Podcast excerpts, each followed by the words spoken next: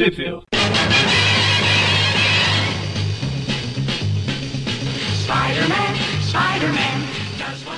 Bem-vindos a mais um View Classic. Eu sou o Maurício. Eu sou o Everton. Eu sou o Gustavo. É isso aí. E, e hoje a gente vai dar. segue aqui na, na ordem cronológica do, das histórias do Homem-Aranha.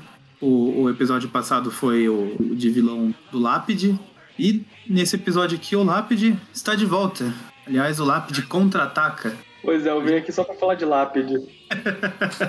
É, hoje a gente vai comentar as revistas do Wonder Man 28 e 29 e a Spectacular Spider-Man 204 a 206. Minto, 204 a, e até a mini historinha da 207. A história principal da 207 a gente não vai comentar. Por enquanto. Ah, elas, é, por enquanto. Elas foram publicadas aí entre setembro e dezembro de 1993. Estamos aí a um passo de chegar num, num ótimo ano. E Everton, onde foi que elas saíram no Brasil? Vamos lá. As histórias do Magnum, né, do Wonder Man, número 28 e 29, que inclusive são as últimas edições do título dele, foram publicadas no Brasil em lugar nenhum. Nunca foram publicadas. Ah, já as Spectacular 204, 205 e 206 foram todas ah, compiladas na Homem-Aranha 160 da Abril, que é de outubro de 1996, que é um ótimo mês e um ótimo ano. Ah, e elas têm uma pequena mini história, né? 205 a 206 tem uma pequena mini história que, foram, que foi publicada em outra edição, na Homem-Aranha Anual, número 6 da Abril, que é de dezembro de 1996. Que não é um mês tão bom, mas é um ótimo ano. Ah, essa Homem-Aranha Anual aí, da ah, número 6, ela também publicou a mini historinha da 207, da Espetacular 207, que a gente vai comentar aqui, porque ela é, é uma continuação da mini historinha da 205 e da 206. Mas a história principal da 207, a gente não vai comentar aqui, né? É, não hoje, pelo menos. Exato. E é então, a gente vai, vai começar aí pela história do Wonder Homem Man, Maravilha. Magnum. Homem Maravilha, é? vamos se livrar logo da bosta e depois a gente comenta as, as menos O que interessa. É, são as últimas histórias do título, então imagina só, É. né? Pois é. Que loucura. Bom, tá lá na capa, estrelando o Homem-Aranha, blá blá blá. Começa aqui com o, o Magno aqui preparando para ensinar uma peça de Shakespeare. E como o Simpsons mostrou, você não pode falar o nome dela porque senão dá azar. Que é Macbeth. Vamos ver se saiu, caiu um raio lá no. no ator que faz Magneto. Não, não caiu. E daí tá lá o, o Peter tirando uma foto deles na peça lá e tudo mais. Aí o cara percebe que o Peter tá na plateia, esquece a fala e alguém fica soprando fico contente pra ele lembrar a fala. Aí ele acaba se queimando, né, nessa. Não, calma, alguém acertou um fogo nele por trás e descobrimos que as três bruxas da peça, que não pode falar o nome, agora são bruxas de verdade. Exatamente. Começam a atacar ele, né? E aí a gente tem ó, o título da história. Life is a tale told by a maniac. A vida é uma história contada por um maníaco. Isso parece o nome do episódio de Chapolin, né? A vida é uma história contada por um maníaco. Aí vem os créditos, o roteiro do Jared Jones e a arte do Ron Randall. Randall. Alguém já ouviu falar? Do Não. Randall?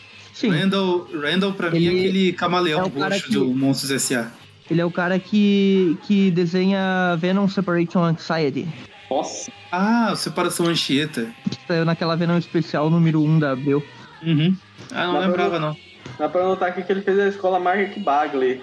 É, o aranha dele é bem bagliano. bastante. E daí começa Apesar a de que o confusão, Venom dele naquela, o Venom dele naquela história é mais pra Larsen. Que é o certo. Aliás, Sim. o Venom do Larsen é o Venom no auge. Ah, sim. Ah, E daí começa a confusão, as bruxas atacando lá, tá o esqueleto do repente- He-Man lá também, né? esqueleto do He-Man. E o Homem-Aranha aparece, né? Já. O Peter, obviamente, ele viu a confusão toda. O de Aranha apitou, ele já se escondeu ali, colocou o uniforme, né? E entrou ali pra ajudar o Magnum, né? Naquela confusão maluca que começou ali, né? No set de filmagens. Pra quem não sabe, o Magnum faz filmagens porque ele é um ator, né? O. O. é Simon, né? O nome dele. Ele começou como um dono de indústria lá, que as indústrias Stark comprou. Aí ele se juntou lá com o irmão bandido dele, o ceifador, lá pra conseguir poderes pra se vingar dos Vingadores. Os poderes eram ruins. Ele acabou virando vilão por um tempo, se juntou do mal, aconteceu uma puta confusão e agora ele é ator. No Exato. MCU ele seria só vilão, né? Se o Stark comprou a empresa dele, ele seria vilão do Homem-Aranha, com certeza. Ué, é- aqui dá o Homem-Aranha. E daí as bruxas começam a fazer bruxice pra cima do Homem-Aranha, algumas atacam ele, outras continuam atrás do, do Magnum. Aí eles conseguem derrotar as bruxas. Aí vem uma chuva de, de flechas que atravessam, Aí o Magnum atravessam o fica, Magnum. ele fica doidão, começa a quebrar tudo, né? Todo mundo tá quebrando tudo. Os caras lá da- do set também parece que viraram soldados reais. Aí tudo parece que é uma confusão causada por ele. O mistério, ah, não, calma. É o Psychout. É o Psycho, aquele do Max Steel? É o Psycho. É o Psy. Tinha uns passinhos de dança eletrônica lá. Ó, Cara, Sugestão que, de- que visual muito bizarro esse maluco tem. Ruim. sugestão pra música desse podcast. O- a música tema do primeiro desenho do Max Steel. O primeiro desenho é bom, hein? Max Steel Aranha, inclusive. Ah, é, dublado pelo Mauro Eduardo, né? Sim, e o, e o, o assistente dele, aquele molequinho que, é- que ajuda ele, tem a voz do Aranha da nova série animada, que é o, o, É o- Ulisses Bezerra. Então é dois aranhas interagindo. Ah, mas voltando ali, né? O Psyche Out aparece, ele é um vilão meio desconhecido, né? Na verdade, ele estreou nessa Meio- É, ele estreou aqui, né? Um Meio você foi bonzinho, né? conhece, Completamente É. desconhecido. E daí o Magnum. Pois é, um vilão do Magnum, né? Tem gente que não conhece nem o Magnum, imagina um vilão do Magnum. É, queria ter E eu não sei porquê, mas eu acho muito feio o uniforme dos anos 90 do Magnum. O uniforme do Magnum não é feio. O original eu até gostava, aquele verde com vermelho, sabe? Não, aquele era feio, mas era um feio clássico, né? É um É, feio, é um feio retrô. caramba. Ah, e daí o Magnum vai pra cima dele, né? E e ele tem esse negócio de manipu meio que manipulação da realidade, como se fosse um mistério mesmo, né? Não, não manipula a realidade, enganar, tipo né? a feiticeira escarlate, mas é, parece que ele cria umas ilusões ali. e Depois A gente não sabe se as bruxas são atrizes, se, se o esqueleto é uma pessoa aleatória. é, fica tudo embaralhado na cabeça deles, não sabe o que, que tá atacando, se é o real ou se é o fake, né? E a É, aranha vai é real, atrás é dele fake também, né? Eles começam a se atacar pelo cenário e no fim ele acaba destruindo todo o estúdio, né? O cara foge lá É, o, e, e todo o estúdio fica lá destruído, né? o Aranha passa por um cenário que tem árvores, daí as árvores ganham vida. Aí o Magnum, por segurança, sai destruindo tudo. E daí ele. Aí quando ele destrói a parede do estúdio, que ele vê lá o Psychout indo embora e vê uma galera. Ele tenta ir atrás, vê uma galera tentar Segurar o maluco. ele. É, falou, "Ah, o que que você pensa que tá fazendo? Para de destruir, você parece um selvagem. Aí ele sai gritando, eu não sou selvagem. Eu vou atrás dele, ele fugiu. O aranha eh, solta a teia ele no Magnum pra pegar a carona e, e sair voando. E eles veem que o, o Psychout, apesar de todos os poderes, tá fugindo num carro, né? Aí de repente aparece uma mulher pra ajudar que nesse título era uma mina que possui poderes também de energia iônica. É aquelas personagens que só apareceram nesse título e depois foram completamente esquecidos. Tal ela se agarra o na personagem do é. título. É. Como é que é o nome dela mesmo? Eu sempre esqueço. Se você não É. sabe, como que eu vou saber? Eu acho que é, é Ginger, uma coisa assim. Eu acho que é Ginger. Eu acho que é, né? Deixa eu aqui. E daí. É, eu acho que é isso. Calma, já tô até. Já tô entrando aqui na Marvel Wiki. É Ginger. Ginger, ele fala ali, ó. É eu Ginger visto. mas é beach de praia, não é daquela outra coisa não. E daí a Ginger vai lá com eles, ela fica nos braços do, do Magnum voando. É, o Aranha entrega ela pro Magno, né? A coadjuvante É, é, sua aí, assim, ah, ó. Não conversa aí. não. Eu vou, vou dar uma sondada aqui pra ver se eu acho o Psychout de novo e, e vai embora. Ele vai dar uma sondada, ele pega ali uma sonda nasogástrica e começa a enfiar na boca do Magnum ali, né? O, Ah, lado, o lado médico do Everton tá aparecendo. na, na verdade, se fosse, se fosse correto, eu ia falar que ele começa a enfiar no nariz do Magnum, que é uma sonda nasogástrica, né? Mas eu falei boca, então ele tá fazendo tudo errado, né? É, Não, começa assim. Uma hora você enfia a sonda que era no nariz pela boca, outra hora você esquece a tesoura de cirurgia dentro do paciente. Vai. pois é, Esse, esse é o Normal, Everton. Esse é o Everton. normal. pra quem não sabe, eu não sou cirurgião, tá? Não, inclusive não gosto. Mas tudo bem. É, então, seguindo ali, né, o, o, o Magno ele vai. Não pode O falar. Magno ele, ele vai embora, né? E o Aranha segue. Aí daí tem um, Aranha, corte, né? né? Calma, não é o aranha que vocês estão pensando. É que aqui tem um moleque que ele é, o- também é outro personagem recorrente dessa série, é o irmão mais novo, novo dessa Ginger, e ele também se chama Spider, Aranha. Ele também tem poderes iônicos. E ele usa o mesmo óculosinho do Magnum lá de login. É. Aí ele, ele tá brigando com os pais dele lá que. Não, ele quer ir morar com a, com a irmã e com o Magno, virar um, um Vingador, tudo. Os pais estão lá falando, que, tão querendo lá impedir lá, porque eles acham que às vezes o, o Magno e a irmã estão abusando dele, mas não estão. É um dramazinho básico. Quem tá, estivesse acompanhando essa série saberia o que, a gente- o que está acontecendo exatamente aqui. É, se é que alguém tava acompanhando, né? Foi cancelado, então não tinha muita gente. Eu ia, eu ia comentar que ele, ele tá falando com os pais, né? Eu quero ser um vingador, e daí os pais falam, não, não, não vai entrar em banda coisa nenhuma. e daí tem essa treta de adolescente, vocês não me entendem, eu vou sair de casa, eu vou fugir. E bate Enquanto a porta. Aranha tá pela cidade, né? Dando umas bandas por ali, é, pensando onde é que pode estar o Psyche. Enquanto isso, está bombando nas televisões as cenas do Magnum destruindo o set. E está nas emissoras, porque nessa época ainda não existia internet, é só pra lembrar. É. Ele passa por um parque de diversões daí, né? Enquanto ele tá andando, parque temático Hollywood e tal. E nesse parque está lá o Psychout, ameaçando um pessoal. Isso, falando justamente do Magnum, né? Que ele. ah, ele fala ali que, que, que o Magnum tá solto e tal. E que ele tá meio que desmascarando uma, uns traficantes de armas, né? E, e que, que justamente são os caras que, que municiam, né? Que, que, que vendem as armas pra essa gangue do Psyche Out, né? E daí ele. Não, Ele, ele conhece o Rayman? não, não conheço. Coloca aí no Google Ray, tipo de raio, R-A-Y, Aham. Rayman. tudo junto. Ah, sim, é, é tipo isso mesmo. Joguinho de PC antigo. É, E. Vocês não conhecem, não? Eu Não, pensei não. que isso daqui fosse clássico. Não, não. Jogava lá por 2001, 2002, por aí. não, nessa época Ele eu lembro que eu jogava lá o Worms, que também tinha os personagens com as mãozinhas assim, só que não eram luvinhas. Eu acho que é por causa da limitação da época que eles deixavam assim, sei lá, só sei que, o, que virou um clássico isso aí. Não, eu só ia comentar que daí o.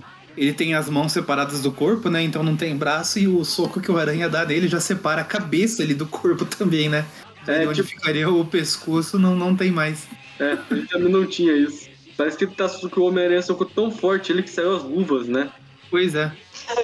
E daí ele contra-ataca jogando uma granada no Homem-Aranha, explode. Ele Eu tenta posso- pelo carro de novo. Se você tem o poder de alterar a realidade, a primeira coisa que você vai pensar é criar uma granada. É, pois é. Aí o Magnum aproveita que ele parece o Superman e faz o, o cover lá da, da revista, da primeira revista do Superman, lá que ele levanta o carro e vai jogar na parede. Só que o carro vira lama ou ele tá muito sujo por baixo, né? Passou em estrada de terra depois de chuva. Aí ele se atrapalha, ele passa na frente do Homem-Aranha, os dois se atrapalham ali.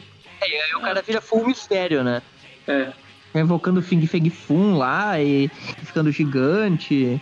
Ah, completamente doido, né? E aqui, olha, o rosto dele nessa. nessa.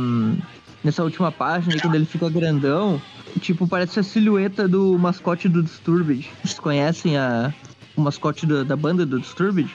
Eu conheço a banda de nome só, mas não conheço o Coloca mascote. Disturbed The Guy, tipo, o cara. E olha. Olha o personagem. O Everton tá cheio das referências externas hoje. Pois é, é que tem. É muita maluquice esse vilão aí, parece uma mistureba.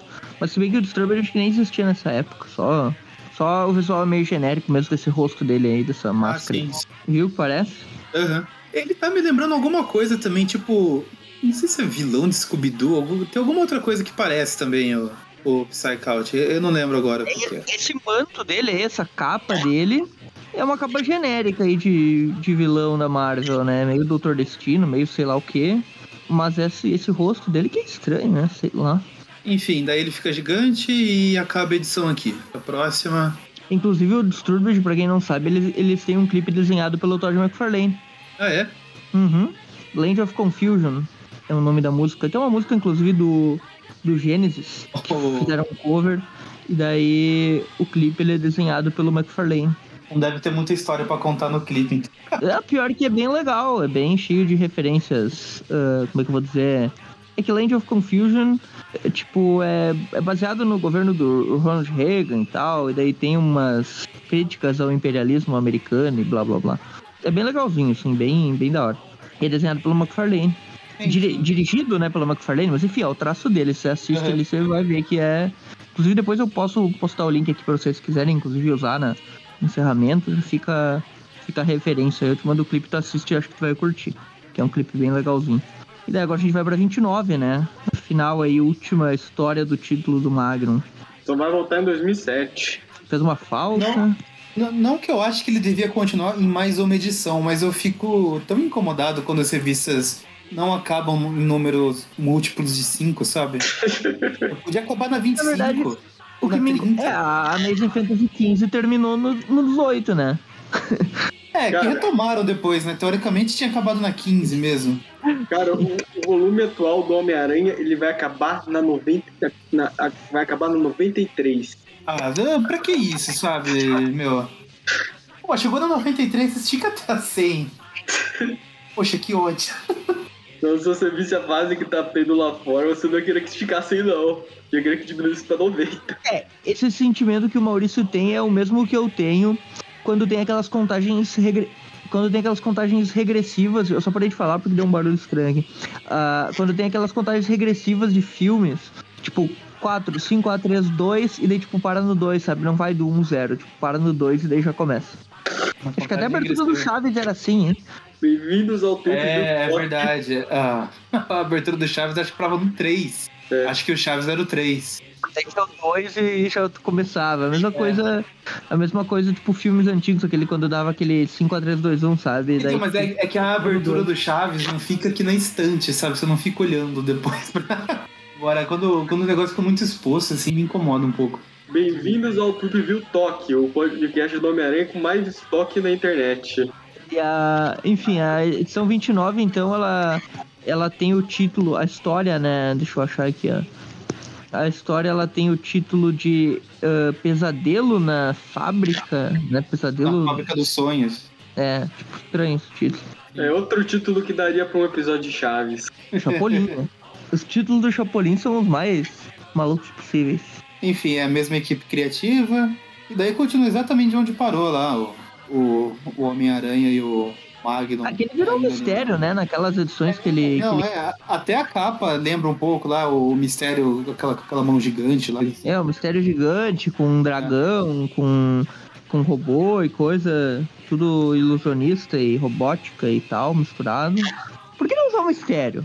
Pois é. Desperdiçar, desperdiçar o mistério com um personagem bosta, que nem o Magnum. O mistério cara- dos melhores vi- vilões do Homem-Aranha. O roteirista o roteirista deve ter pensado, vou acabar esse título por cima, vou criar meu próprio um vilão no nível do mistério. e foi lá e criou uma cópia do mistério. Eu, ó, pra não dizer assim, eu acho legal o cenário do parque de diversões. Eu acho muito. eu gosto muito quando eles usam um parque de diversão como cenário de terror, cara. Parque de diversão, circo, sempre. Eu acho que sempre dá um, um clima legal, assim. Ah, em Enfim, desenho eles também é estão sendo- legal. Estão sendo atacados aí por todo tipo de monstro. Tem dragão, tem King Kong, tem Bárbaros. índios americanos. O, o roteirista aqui, ele pegou o nome de um monte de coisa, jogou de legado a cinema, jogou pro alto e colocou na edição as que caíram na mesa. Pois é. Tem até o King Kong aqui, olha. Sim, é justamente nele que o Aranha vai bater, né? Já tem experiência com o GOG, o Konguinho. Vai matar o King Kong por É. acaso na área movediça? Já tá procurando uma areia movediça por ali. Aí daí começa, né? Vai cada um pra um lado, o Aranha com o macaco, o, o Magnum com o dragão. O Aranha usa aquele. O macaco, eu pensei no aranha levando aqueles macacos de carro, sabe, pra lá. O Aranha usa aquele, aquela técnica que ele viu no Star Wars lá pra derrubar bichos gigantes. Ele se pendura na teia e enrola nas pernas lá do gigante. Ele aprendeu isso vendo aquele filme mega antigo lá, o Star Wars. É. Aí o Magnum vai dar uma força pra aranha, surge um, um robô ali que dispara raios explosivos. E o aranha nisso é atacado momento- por, por um navio pirata. Nesse momento ele encontra o. o navio pirata, meu Deus. É, Ele- tem uma o- bala de canhão vindo ali passando pelo aranha. É muito bizarro. É, e daí ele encontra o Psyche Out, né? O Magno encontra ele e pergunta: Ah, o que, que é isso? O que, que você tá tentando e tal? E daí E o cara começa a falar é tudo sobre Hollywood, sobre a tecnologia que eu desenvolvi uh, para todas as companhias de entretenimento e que foram rejeitadas por Hollywood. Então eu desisti quando os estúdios. Uh, quando os. Basicamente ele, ele tem uma motivação do mistério, né, cara? É. Muito estranho. Eu vou dizer que ele tem uma motivação melhor que a do mistério, porque o mistério ele meio que não tem muita motivação para virar super vilão nas HQs. É, ele só é arrogante, né? Assim, ah, é. não, não, reconheceram o meu talento, vão reconhecer na base da força. Uhum. É, aqui o cara pelo menos foi sabotado ali e tal, e agora ele uhum. virou. Foi rejeitado ali as ideias dele e tal. E daí agora ele quer se vingar e ele quer destruir o cara. Um, que foi o culpado pela culpa dos efeitos especiais deles não serem usados, porque o Magnum, enfim, tem poderes e tal. E daí ele fala que o, que o cara é maluco, que ele nunca destruiu a chance de ninguém, o Magno fala, né? E, e que ele uh, nem sabia sobre essa, essa, tecnologia, etc, etc. É aquela cena e, lá do Vingador aí, né? Você acabou com a minha vida, eu nem sei quem você é. é tipo isso mesmo. Isso lembra também o próprio Homem-Aranha, né? Espetacular 2, lá o Electro falando, Homem-Aranha, você acabou com a minha vida. É. Quem que é você mesmo, né? do Electro. Bom, Daí o cara, ele apresenta uma aranha pro, pro Mario, é, né? Uma aranha gigante. Amarela. Enquanto o Homem-Aranha, ele enfrenta um bárbaro. E isso ainda não foi revelado, mas aparentemente quem está. Isso, na verdade, essa briga que a gente vai ver aqui é, na verdade, do Homem-Aranha contra o Magnum. O Magnum tá vendo o Homem-Aranha como uma aranha gigante, o Homem-Aranha tá vendo o Magnum como um Conan bárbaro. É. Na verdade, chama mais pra Golden Axe. Na verdade, tá mais pra o modelo da embalagem da catuaba. Meu Deus. Eles continuam lutando ali, né? O aranha na forma de aranha, entre aspas, né? Eles saem na porrada entre si. E, e, e aqui nem tinha, nem tinha origem totêmica, hein? Pra ele, pra ele virar aranha assim. Pois é. E até que eles dois sacam que estão lutando contra o outro, né? E, e ficam. E daí eles dois focam, na verdade, pra enfrentar o Psyche Out, né? E vão pra cima dele. Eles percebem, a partir, eles, eles, percebem a partir do momento que eles olham pra cima e tá lá o, o Psyche Out dando risada falando, que dois otários. Cara, é, eu só quero comentar que. Ele, ele vira igual o mistério, né? Ele faz um monte de clonezinho. Uhum. Eu só queria comentar que aqui já seguimos todas as regras de um típico Marvel Team Up os heróis se enfrentaram, agora se unem contra o vilão. Sim, sim. Inclusive a história tá fraquinha também, tal qual uma Marvel Team Up. Basicamente o que acontece é que o, o os montes de clones ali do Psyche Out lançam um raio que derruba os dois no fogo do inferno e fica uma bizarrice estranha, né? E até que o Magnum ele dá um power-up lá, destrói eu tudo, só quero, Eu só quero. Eu só quero chamar a atenção aqui que o. Enquanto eles estão caindo lá, o. O Psychout faz uma referência a Jurassic Park. Não posso deixar. Não posso deixar isso passar. Que ele fala que. Ah, eu. Eu teria sido rico, e o meu filme ia ter feito mais sucesso do que aquele blockbuster de dinossauros de 93. Pois é, ótimo ano. Um ótimo ano, devo dizer. É um ótimo ano pro cinema, realmente. e daí a. E daí o, o, o Magno ele dá um power-up lá, enquanto isso o Aranha sai na porrada com o Psyche Out, já fora da ilusão lá.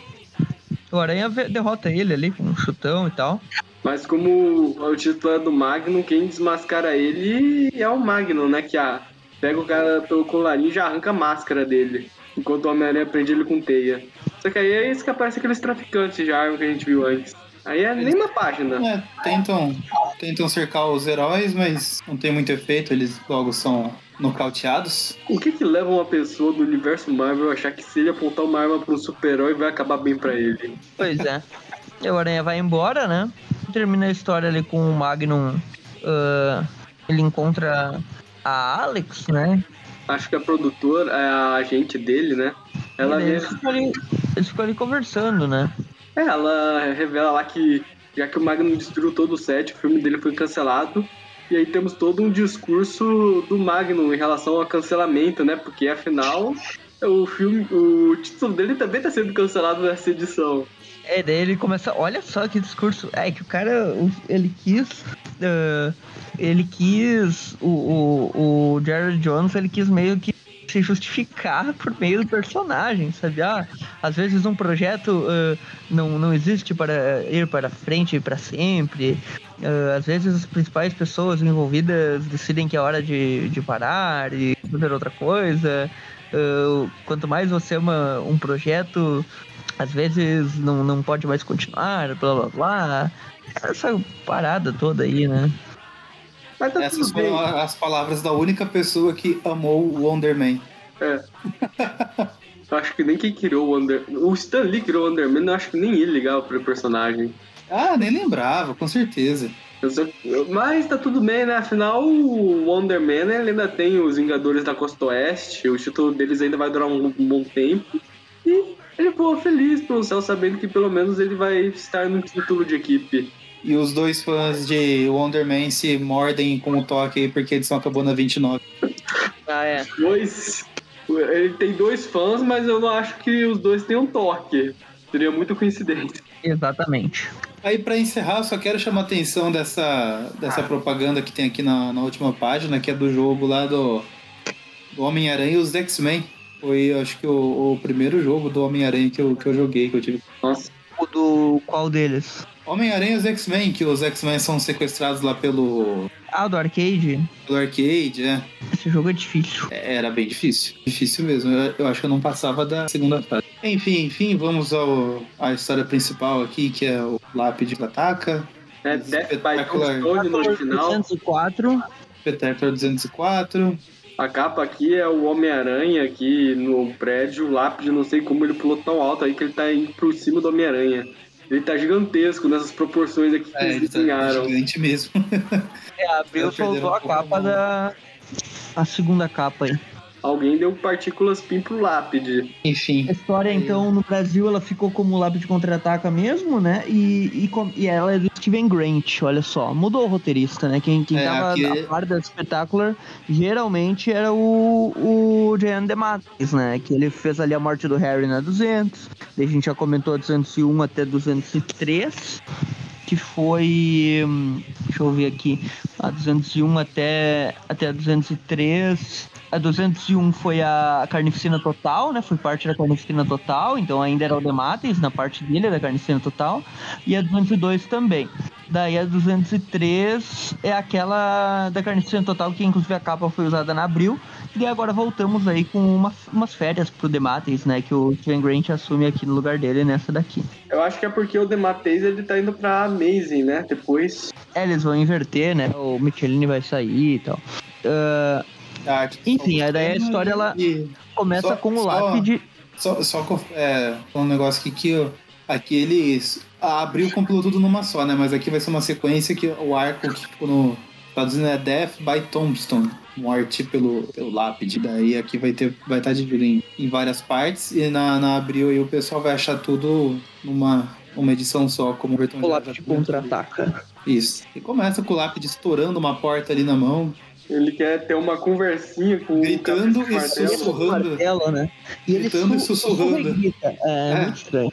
Imagina a pessoa gritar sussurrando pra sua porta. Não sei se eu ficaria assustado. E o, o Lápide aqui, né? Já, já aconteceu o confronto dele com o Demolidor, como a gente comentou ali no Rio de Vilões, né? Uh, também contra o Falcão de Aço e tal, e mais alguns que a gente não comentou que até chegar nessa edição, mas que nós falaremos no futuro em breve tá? Mas aqui ele retorna ao Homem-Aranha. Uh, então ele já entra lá na base cabeça de martelo quebrando tudo. E o Cabeça de Martelo, inclusive, é a primeira vez que vê ele, né? Depois da, que ele ganhou os poderes ali daquela vez da. Os dois, inclusive, eles brigam naquela edição lá que o, que o, cabeça, que o Lápide ganha a sua couraça lá do Diox, né? E, e foi lá no Homem-Aranha 130 de abril. E aqui ele até elogiou o novo visual do Lápide, né? Ah, gostei é, do visual do, uniforme do Lápide agora é o casaquinho aquele, né? O, é. colantinho lá. O Lápide tá fazendo cosplay de motoqueiro fantasma, só que com decote abrindo até a cintura. É o decote gata negra nos 90, né? Um, e daí os caras, né, os capangas ali do cabeça de martelo já começam a dar tiro no lápide, né? Obviamente não adianta nada. O cabeça de martelo, que nessa época ainda era só um cara com uma placa de metal na cabeça, decide também entrar na porrada não, com o lápide. Damantium. É, Damante. Não, deixa de ser um metal, né? Mas é, é. O, é o metal, né? Mas pro, pro azar dele, a placa de metal tá só na cabeça, não na perna, e o, o lápide atinge a perna dele, quebra. Tem o Anderson Silva na perna dele ali, né? Pô, caramba, me deu calafrio só de, só de ver isso aí. Daí o, o lápide até tenta ir pra cima dele, mas obviamente na força não tem nem comparação, né? Porque o, o cabeça o lápide ganhou uma certa super força, como a gente comentou aí no Rio de Vilões, o último. Aham, ele já quebra o braço que o cabeça de martelo tentou usar pra socar ele e os capangas têm que levar ele embora. Aqui que surgiu a relação lápide-chefe do cabeça de martelo, que é usado lá no, no desenho espetacular, né? Que lá o lápide, o cabeça de martelo Ah, é é. só um capanga do lápide. Inclusive, eu acho que é nesse arco que começa essa história do Lápide que ele vira chefão do crime, né? Antes ele era só um capanga, ele era o assassino dos chefões do crime. Ele até tentava meio que ser o, o bonzão ali, usava o terno e, e ti- tipo, queria ser um, um pouco mais do que era, mas ele trabalhava pro Cabeça de Martelo, pro Rei do Crime, pra outros. Tipo, ele era mais, realmente, ele era menos chefe do crime e mais. o cara que tentava ser chefe do crime, mas acabava como capanga mesmo. E aqui aconteceu o contrário, né? E daí o Lápide ele fala ali que ele é um novo Lápide e tal, e que, e que agora as coisas vão mudar, né? Ele coloca um. cria ali um. Ele já pega um sofá, o, o- a mesinha, e agora ele é o, o cara que, que vai ser o chefe do crime ali, tipo, ficar toda naquela pose dele ali. Ele literalmente chegou chutando a porta lá, falando eu que mando nessa, nessa bagaça agora, e agora É ele ironia. manda. A ironia é que o uniforme dele, quando, quando antes, quando ele era mais capanga, era o uniforme mais chefe do crime, né? O ternozinho e coisa. E aqui agora, quando ele tá com o uniforme de porradaria, ele, ele vira o chefe. É, é aí que começou aquele estilo anos 90 lá de roupas. É, estamos no final de 93, né? E daí, enquanto isso, né, tem lá uma. uh, É um uma advogado conferência, que- entre aspas, do. Não é o conferência, ele tá. É, ele tá É. falando do testamento, é que o Harry deixou Ele- gravado em fita, né?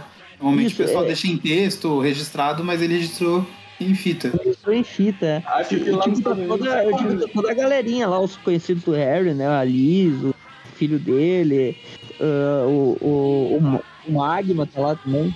O Flash Thompson tá com a gata né? negra. E tá o Peter com a Mary Jane. Sim. E daí ele falou, ó, minha vontade era que todas as pessoas queridas que, eu colo- que ele colocou numa lista lá deveriam ouvir essa fita e tal. E todas deveriam ouvir pessoalmente. E daí o Peter, tipo, puta que pariu, aí vem, vem merda, né? Ele vai falar alguma bobagem. E daí o, o Harry, ele, ele começa a falar ali, né? Hum, Detalhe que já começa com o Harry lá com uma cara meio de doido, né? O vídeo. É, o Harry só observa, né? Que é louco.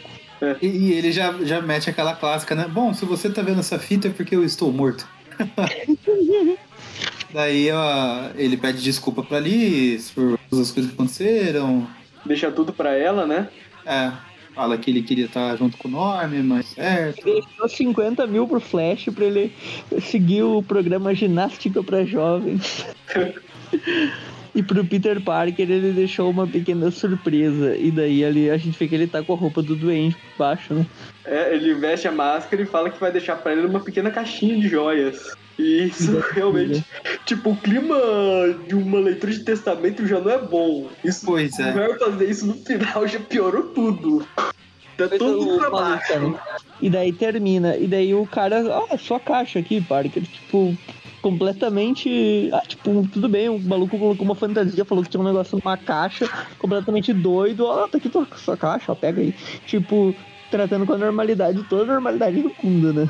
Que isso, é, ele já deve ter tido cliente mais louco. Aí ele. Se bobear foi ele que foi. o- Ele foi o advogado do pai do Harry também, imagina que maluco dando no testamento. Ele entrega a caixa pro Peter, todo mundo vendo embora. Quando a Mary Jane vira pra trás, ela pergunta pelo Peter. Aí a Felicity fala: Ah, você conhece ele. Por acaso tinha uma janela aberta ali. E, bom, você já sabe o que aconteceu. Aí tá lá o Aranha se botando: Não, não é possível. Quando eu acho que eu tô livre do Duende Verde, ele apronta mais uma. É que tem o meme, né? O No meme caso- que, eu, que eu postei no grupo, que, que daí, tipo, ele tá olhando a caixa, ele fica pensando, né, como é que vai abrir e tal, e ele tenta abrir ela, e aqui não. Hum, lacrada. E daí, tipo, eu recortei esse quadrinho e quando alguém tentava lacrar lá eu colocava essa fotinho do Peter falando, hum, lacrada. Vocês lembram disso? Putz, pior que não. Eu vou tirar uma foto aqui e vou mandar no, no chat. É muito, é muito engraçado isso aqui. Aí, nessa caixinha, esse que tem um papelzinho escrito Gotcha, que eu te peguei. Te peguei. E vamos ver no- nos futuros arcos e até mesmo no Trip View aonde essa história do tipo peguei vai, vai levar o Homem-Aranha. Essa história é longa, hein? Sim, sim. E daí ele dá um, uma salbucema tacada na. Porque taca ela pra longe. E aí ele fica puto, falando: Ah, não estou brincando mais, estou cansado disso. Isso já foi longe demais. Tomara que eu nunca mais vejo o Duende Verde na vida. Ficou invertida a foto, mas tá aí, ó. Hum, lacrada. Lacrada. Eu usei poucas vezes, mas é porque eu perdi a imagem mesmo. Mas eu lembro que eu, que eu mandei isso daí. Bom, Vamos ver se eu É. acho algum cambo da Abril depois e tento recortar essa imagem certinho. Lacrada. e daí o. Ele fica pensando ali, né? Só pode significar que o Harry está vivo e tal, porque se te peguei aí dá a entender que não terminou tudo e tal. Aí ele vai embora, a Sheila corta pro lápide ali falando com seus, seus novos capangas. Parece os capangas genéricos do Rosa. É, cap- capangas genéricos de gangster no É geral. esses aqui são do cabeça de martelo que ele roubou, né? Sim. E daí ele fala ali, né? Ah, fala a novidade aí, né? E o cara fala ali que o conselho rejeitou o requerimento dele. E ele fala, ah, não é isso que eu queria ouvir. Daí pega o cara pela cabeça e gruda a cabeça dele na parede. Eu não sei como não matou o maluco aqui porque quebra a parede. E fala ali que ele não foi aceito no conselho dos super eh, chefes do crime e tal. Ele fala, ah, não, eu quero saber quem foi o, o cara que negou a minha participação como chefe do crime e tal. Que não querem reconhecer a fatia dele em Nova York e tal. E daí o. Ele foi o tal do Nick Casca, que foi o principal opositor ali que não quis aceitar o lápide na, nas reuniões e tal. E daí fala, o "Ah, lápide. Beleza, é o Casca. Bom, aí voltem vocês dois então lá pro conselho e fala pra eles irem esquentando meu assento. E ele fala que vai tomar o conselho, né? Ah, é, eles não me querem, então agora eu vou, eu vou pegar o lugar de todo mundo. E daí corta lá pra Liz colocando o Norm pra dormir. A gente vê que o Norm, apesar de odiar o Aranha, ele é fã do Hulk. Ele tem verde e roxo, né? Aham. O Homem-Aranha vem perguntar pra ela se por acaso ela sabe, ela não sabe se o Harry poderia estar por acaso ainda vivo, né? De novo, algo que a gente vai ver lá no Trip View. A gente já viu, na verdade, mais ou menos. Ainda vai chegar nessa história bem em breve. Mas isso deixa a Liz puta da vida.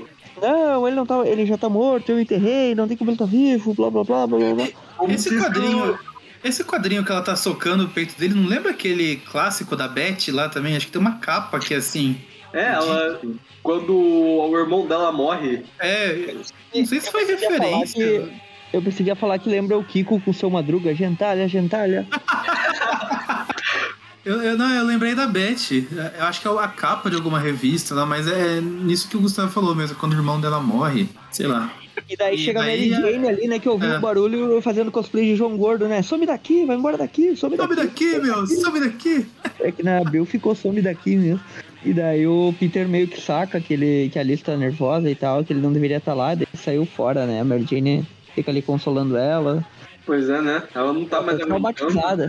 O marido dela morreu e já viu um cara fantasiado pra supor que o cara ainda tá vivo, né? No universo Marvel ainda por cima, quem no universo Marvel morre e não fica morto? Enquanto isso, na limusine lá, chega o lápide no Casca. Vai tirar uma casquinha dele. Casca não é o nome de uma personagem lá do Berserk. Porra, eu Não pesquisar sei. aqui. Olha, eu tô vindo com as referências que, pelo amor de Deus, eu nem, nem É. conheço o Berserk direito. Caralho, tem mesmo uma, a protagonista feminina do Berserk se chama Casca. Eu sabia, tinha uma. Eu sabia que tinha uma mina no Berserk que tinha esse nome. Eu só li a primeira ou a segunda edição de Berserk. A primeira e a segunda. Faz muito tempo. Eu vou ler quando terminar, então pera. Ah, Agora vai ser meio complicado, né? É, esse é o problema dos caras não terminarem obras de 20 anos atrás, né? Enrolando, enrolando, enrolando. Um pouco morre. E não tem mais, né? Já era. Só se ele Sei deixou alguma anotação, né? Pra alguém continuar. Hunter vs Hunter, você é o próximo. O Stan Lee morreu em 2018 e o Homem-Aranha continua aí, firme e forte. Mas aí. aí até aí o arco dele já terminou em 1971, né? É, Enfim, daí Bom. o lápide chega lá e tem o porteiro ali falando no telefone. Ele Eu só- pede licença que ele quer falar no telefone e, na verdade, ele É dá um selapante. capangas do, as roupas dos capangas do Lápide. Todos eles parecem como fala só que sem, sem o decote. O cara fica reclamando, essas roupas são muito bandeirosas, não sei o quê. E daí o Lápide é ótimo. Eu quero que ele, o, o Casca e o Conselho saibam quem os derrotou. É a marca registrada agora, né? Uh, cabeça Ele de entra lá martelo, dando né? porrada em todo mundo. A gente vai invadir aqui, o chefe do crime, foda-se, vão destruir o Casca, né? E daí ele. eh, Eu vou, eu vou matar o Casca, né? Como dizia o. Como diria o, o meme aquele, né? Do magnético. E daí o. E daí o, o Casca tá só olhando pelo monitorzinho ali, eles invadindo, né? E Ah, daí os capangas vão pra lá, né? Já chegou atirando em tudo, né? O, o, esse, cap- o Lápide ele tá bem metido depois que ele ganhou os poderes, né? Ele, fica- ele já chega nos lugares quebrando a porta e metendo chute em tudo. Ah, ele é vulnerável, né, cara? Sei lá. Não, não, não tem que ter medo de mais nada também. Ele só se envolvia com, com gangues e coisas assim, agora ele é mais forte que todos esses malucos aí, então. Ele começa a bater em todo mundo ali, né? E que é, que é justamente o chefe, né? E daí. E dele aparece lá, né? O Casca com, com uma arma de alto calibre ali, lança um míssil. Tipo, um lança-míssil mesmo, né? Ele lança um míssil pra explodir o lápide, né? Ele não pode ser invulnerável a tudo. O míssil explode ali, o lápide cai, né? Por alguns andares abaixo, se arrebenta no chão. Ele levanta meio cansado, mas ainda assim ele não tá derrotado, né? E ele encontra justamente aqueles canos que levam gás, né? Porque a cena seguinte é o Homem-Aranha se balançando e de repente tem uma explosão imensa. Isso, é, ele faz o propósito da risada ali e fala, ah, agora vocês vão ver, né? Porque ele sabe que ele vai aguentar, já os caras não, né? Daí o Aranha dá um grito ali, né? Pô, o prédio inteiro explodiu, isso é uma tragédia. Ele vai lá, né? Deve ter, deve ter gente pra morrer e tal. Ele vai lá salvar as pessoas do prédio em chamas. Deve ter gente pra morrer.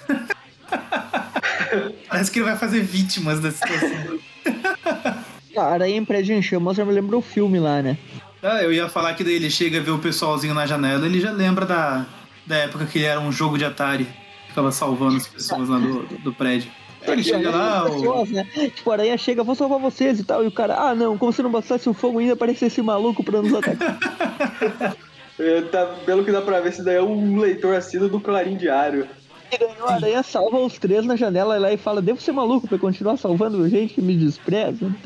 Olha, E daí o Lápide vê o Homem-Aranha por ali e fala assim: Ah, Homem-Aranha, não, não tô afim de encarar ele agora. Tem, o, tem a hora certa pra eu, pra eu quebrar a cara dele. Nisso chega a polícia, chega também ali os paramédicos. ele já quebra o infelizmente- pescoço dos paramédicos. É, infelizmente os paramédicos agora precisam de outros paramédicos. Alguém chamou o segundo ambulância. Cara, o lápide com esse uniforme todo detonado ficou muito estiloso. Aham. Aí, eis que quem aparece para enfrentar ele é ninguém menos, ninguém mais que Flash Thompson. Você ia falar Albert Einstein. Pois é, Novo Horizonte, né? O prédio que o lápide explodiu era em frente ao lugar que o Flash estava. Muita coincidência. E o lápide aqui tá numa, numa pose clássica de, de lápide, né? Tipo, essa imagem do lápide é bem conhecida. É, se não me engano, a prim- a- acho que a primeira vez que eu vi o lápide foi numa imagem dessa, lá numa. hum, Quando saiu o Homem-Aranha 3, o Omelete fez lá um especial lá com informações sobre o personagem e quando tava as listas lá de vilões do Homem-Aranha, a, a foto que eles colocaram pro lápide era essa. É, o lápide é um vilão que eu. Putz, eu nem lembro quando eu conheci o lápide. Provavelmente uma série animada, mas. Mas faz muito tempo, eu não, É, eu realmente não lembro a conheci, eu primeira vez conheci que ele pela série animada também. Eu acho que foi pela série animada. E nem, nem tinham traduzido o nome dele, eu chamava então ele de Tombstone, sabia? Lá- É, né? Tem episódios que chamam de Tombstone, mas não tem episódios que chamam de lápide também? É. Bem, Eu, eu ele- lembro, eu lembro do Tombstone, que era até o, de- o nome, o nome do episódio. O nome do É, episódio nome do aparecia episódio, o cara falando Tombstone. E o Rob só chamava ele de. de. Lone, de Lincoln, né? Lone ou Lincoln. Clone, né? é. Aliás, ele e o Flash Thompson têm o mesmo sobrenome, né? olha que coincidência, será que são parentes? Mas Ele também é Thompson, né? É Lone. Lincoln, mas ele também tem Thompson no nome. Apesar de não ser tão usado. E daí troca edição, né? Eu sei porque aqui na Abril, quando tem uma splash page, geralmente é quando troca edição. Sim, trocamos a edição, vamos lá pra 24 páginas da história, né? Da revista. É, a capa é o Homem-Aranha pulando atrás do lápide, enquanto ele enforca o Flash Thompson com uma das mãos. E logo na primeira página aqui a gente tem o título da, da segunda parte, que é Search and Destroy, procurar e destruir, perseguir e É a música do destruir. Metallica, né? Ou não, pera. É Seek and Destroy, né, o do, do Metallica. É do álbum Kill An All, primeiro álbum do Metallica, né? É, eu não sei, não, não, não ouço Metallica. Eu não ouço música. Caramba, que Caramba. triste. Enfim, Ah, tá lá o, o Aranha vendo os bombeiros chegando. olha o Lance Bannon chega ali pra, pra acompanhar, acompanhar a notícia. E a, daí tá lá o, o Lápide ameaçando o Flash. Não, é só a última chance, vira as costas e vai embora. O Aranha tá subindo lá o prédio ainda pra salvar as pessoas. Ah, que estão nos seus apartamentos, não conseguindo sair.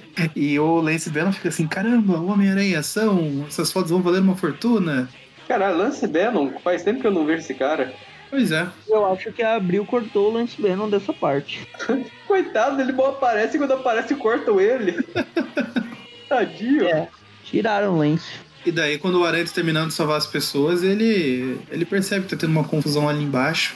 E daí corta pro, Flash Thompson pro Flash tentando enfrentar o brigando. Isso. Ele, ele nem tá conseguindo acertar os socos do lápide, né? O lápide é invulnerável ainda assim não, ele nem precisaria se mover. E mesmo não se movendo, o Flash não acerta.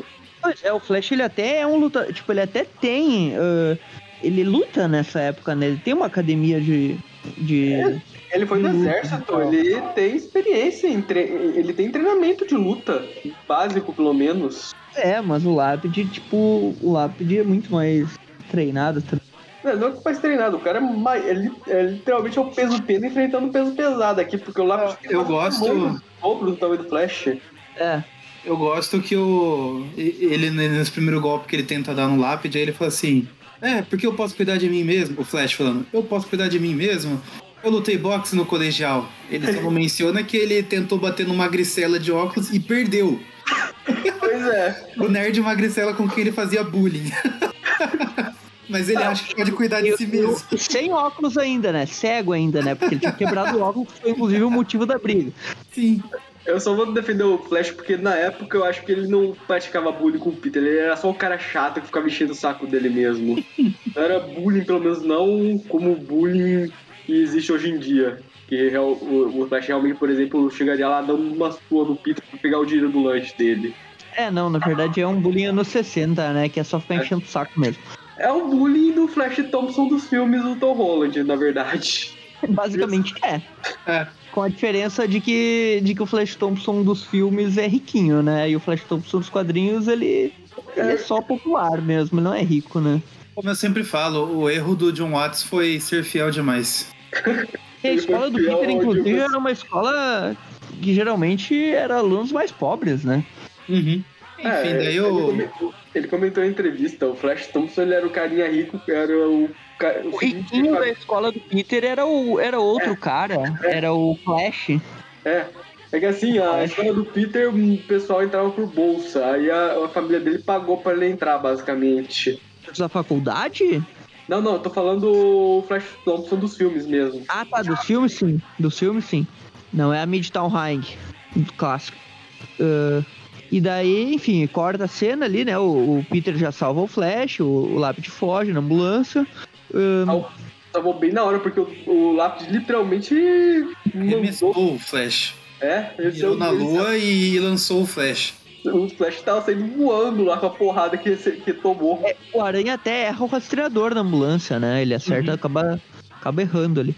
Daí corta a cena já, né? depois que o, que o Peter já levou o Flash pro hospital, pelo menos aqui na Abril corta, já vai pra casa do Peter. ah, Sim, sim, aqui seguinte. também. Aqui também. que é a Mary Jane acordando ali, né?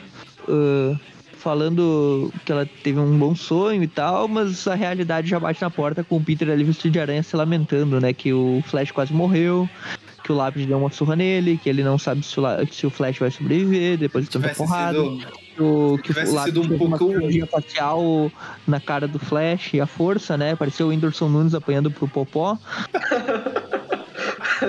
Aí ele fica lá, ah, porque é, se eu tivesse. Se eu tivesse chegado lá um pouco mais cedo, e aí a Mary Jane já sabe da frase que a gente sempre fala aqui do Peter e culpa. Ela já fala assim, ah, nem se atreva a querer se sentir culpado por isso. Se você não tivesse lá, ele provavelmente não teria Não teria. A Mary Jane nem é estaria mais foda, aqui. ela já fala assim, ó, você provavelmente salvou a vida dele e merece um café da manhã especial por isso. Tipo, ela é, ela já sabe como lidar, sabe? É, O ela já corta logo de cara, tá O acostumada. cara é reclamão e ela pega e já, já agrada ele ali, faz tudo, né? Tipo, coitada da Mary Jane, né? Ela só se fode e ainda fica, ainda se, se predispõe a ficar tipo, fazendo esses agrados toda hora. E daí o Peter, eles estão lá no café da manhã, ele fica, ah, eu não aguento mais. Primeiro é o Harry, agora o Flash também tá quase morrendo. Eu já não, não- eu já não tenho muita facilidade em fazer amigos, os poucos que eu tenho estão indo embora. Chega a gata negra putaça, né? Ah, você vai matar o meu, o meu namorado, seu maluco?